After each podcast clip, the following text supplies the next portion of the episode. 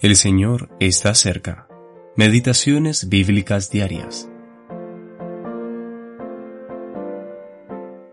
¿No has sabido, no has oído que el Dios eterno es Jehová, el cual creó los confines de la tierra?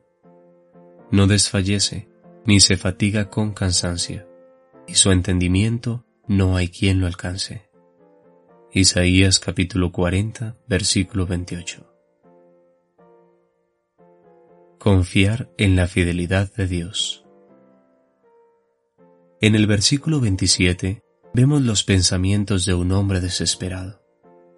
A menudo nos preguntamos por aquello que Dios permite, pensando, ciertamente Él no se da cuenta de nuestra situación, nuestras pruebas, tentaciones y perplejidades. De lo contrario habría venido en nuestra ayuda hace mucho tiempo. Así pensaba Gedeón cuando Israel había estado escondiéndose bajo tierra por siete años por causa de los madianitas. Si Jehová está con nosotros, ¿por qué nos ha sobrevenido todo esto? Jueces capítulo 6 versículo 13. Así pensó el salmista cuando dijo, ¿Desechará el Señor para siempre y no volverá más a hacernos propicio? ¿Ha cesado para siempre su misericordia? ¿Ha olvidado Dios el tener misericordia? Salmo 77, versículos 7 al 9.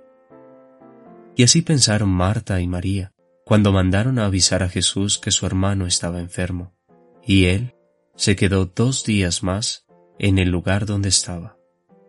Marta incluso reprendió al Señor diciéndole, Si hubieses estado aquí, mi hermano no habría muerto. Juan capítulo 11, versículos 6 y 21. Debemos recordar que hay motivos escondidos que serán revelados cuando estemos con el Señor. Tanto nosotros individualmente hablando como la Iglesia comprenderemos en aquel momento todo lo que hemos atravesado en este mundo. Debemos confiar en la fidelidad de Dios en medio de la oscuridad, allí donde nuestra vista y nuestros sentidos son inútiles. Cristo nos dejó esta promesa.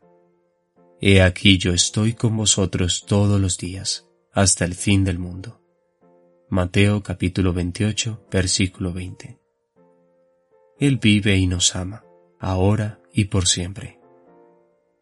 Oh, cuando lo que más amas en el mundo se aleja o desaparece, que estos pensamientos sean tu sublime consuelo. Dios no desfallece ni se fatiga.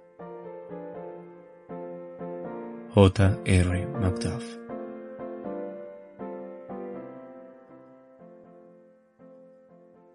De maneras misteriosas suele Dios aún obrar. Puede así sus maravillas por los suyos efectuar. Él cabalga sobre nubes, vientos y la tempestad. Son sus siervos enviados para hacer su voluntad. T. Ward